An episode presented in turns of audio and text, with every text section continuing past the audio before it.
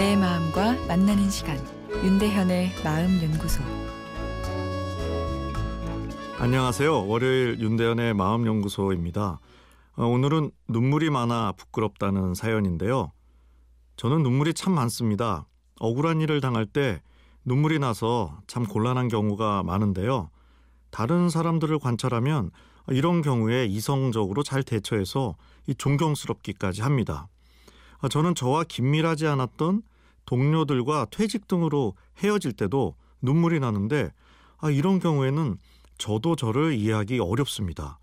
눈물과 감정이 어떤 연관이 있는 건가요? 눈물은 생리학적으로 눈을 보호하기 위해 만들어지는 액체죠. 그런 측면에서 오늘 눈물이 많다는 사연을 주신 분은 생리학적 측면에선 건강하신 거죠. 물론 눈물은 생리학적인 기능만을 하는 것은 아닙니다. 운다는 것은 강렬한 감정 표현이죠. 슬프다고 말하는 언어적 소통보다 더 상대방 마음을 움직일 수 있습니다. 일반적으로 눈물은 남자보단 여성의 소통 수단이라 생각하죠. 어, 그런데 실제로 그럴까요? 독일 안과협회에서 조사한 결과를 보면 그렇다인데요.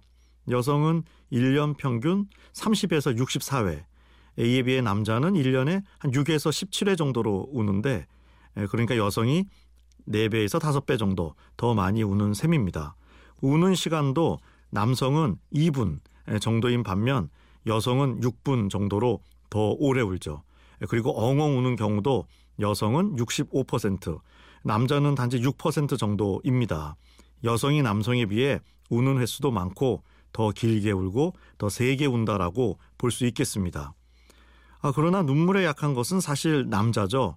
여자는 하나의 감성 소통 수단으로 쉽게 눈물 흘릴 수 있는 반면 남자는 누군가 눈물을 흘리면 관계 자체가 끝이다라는 감정을 갖게 되는데요.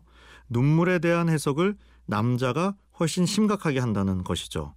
울다가 친구한테 전화가 오면 즐겁게 전화 받는 아내의 모습을 볼 때 남편들이 당황하는 이유가 바로 여기에 있는데요.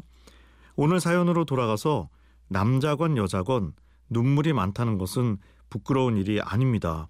내가 공감 능력도 크고 감정 표현도 풍부하단 이야기죠. 억지로 울음을 참지 마세요. 눈물에 섞여 나오는 내 감정이 감정의 순화도 시켜주고 상대방에게 내 감정을 잘 전달해주는 메신저 역할도 해주니까요. 윤대현의 마음연구소 지금까지 정신건강의학과 전문의 윤대현 교수였습니다.